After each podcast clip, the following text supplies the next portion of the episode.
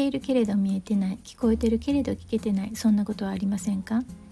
日々のささやかな気づきから生きやすさのヒントにつながる話題をシェアします。こんにちはリボンです。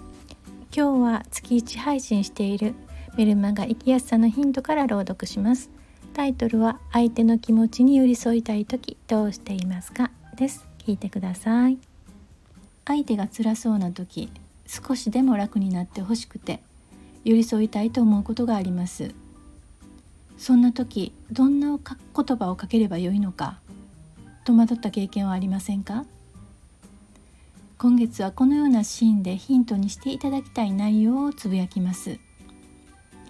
私が相談者と交わしたやり取りから寄り添う態度について実感したことをシェアします。カウンセリングを始めて間もない20年近く前のことです。ある朝相談者から予約のメールを受け取りました。彼女は既婚でお子さんが2人共働きの30代です。夜中に3通のメールでした。1通目は「明日予約大丈夫ですか?」2通目は「明日予約を入れたい」3通目は「出勤前にカウンセリングを受けたい」という内容でした。3通目の送信時間は明け方でした。そこで私は返信の冒頭に「眠れずに辛い夜を過ごされたのですね」と書いてから予約を受け付ける内容を続けました。その後の彼女からの返信に私はハッとしました。そこにはこんな風に書かれていました。私のことをこの世でたった一人でも分かってくれる人がいることに光が見えました。私がハッとした理由は当時私は寄り添うという言葉は知っていても本当の意味で理解しておらずそれを彼女の返信で気づかされたからです。この一件で私は辛そうな相手を前にその背景を想像し言葉にすることの大切さをそれまで以上に重く心に留めるようになりました。思いを汲み取る態度が寄り添いにつながるのだと。また辛い時は周囲に誰かがいても自分の気持ちを分かってもらえないことは孤独を感じ辛さが増すこと。だからこそその孤独に寄り添うことが相手の気持ちを和らげるのだと思い至りました。加えて寄り添う時の言葉について心がけていることがあります。それは控えめな表現にとどめるということです。例えば相手の苦しそうな思いに対し「苦しいよね。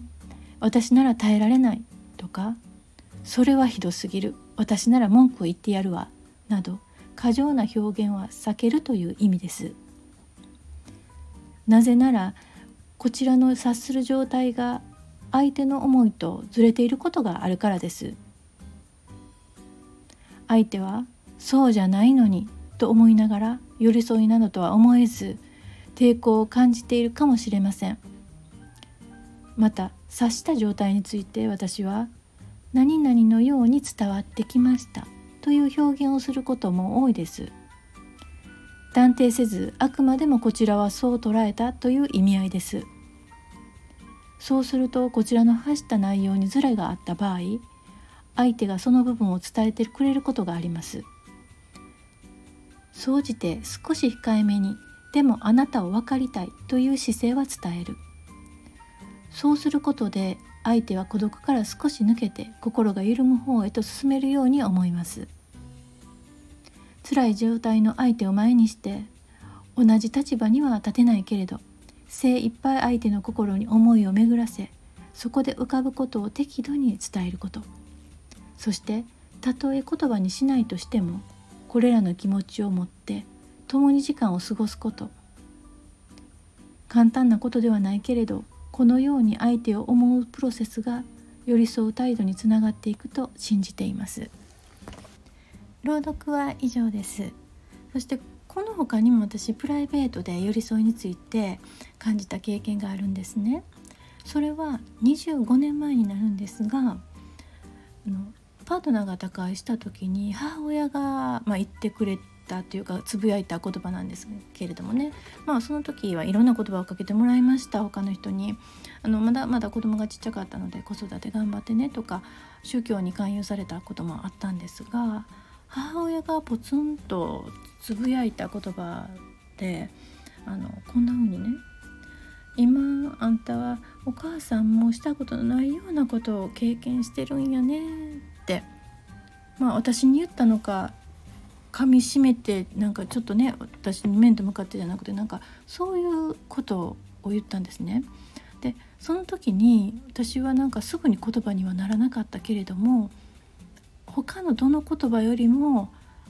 あ今の状態を捉えてくれてるんだなって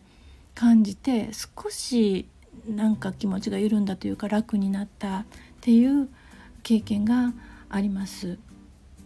で寄り添う態度ってまあ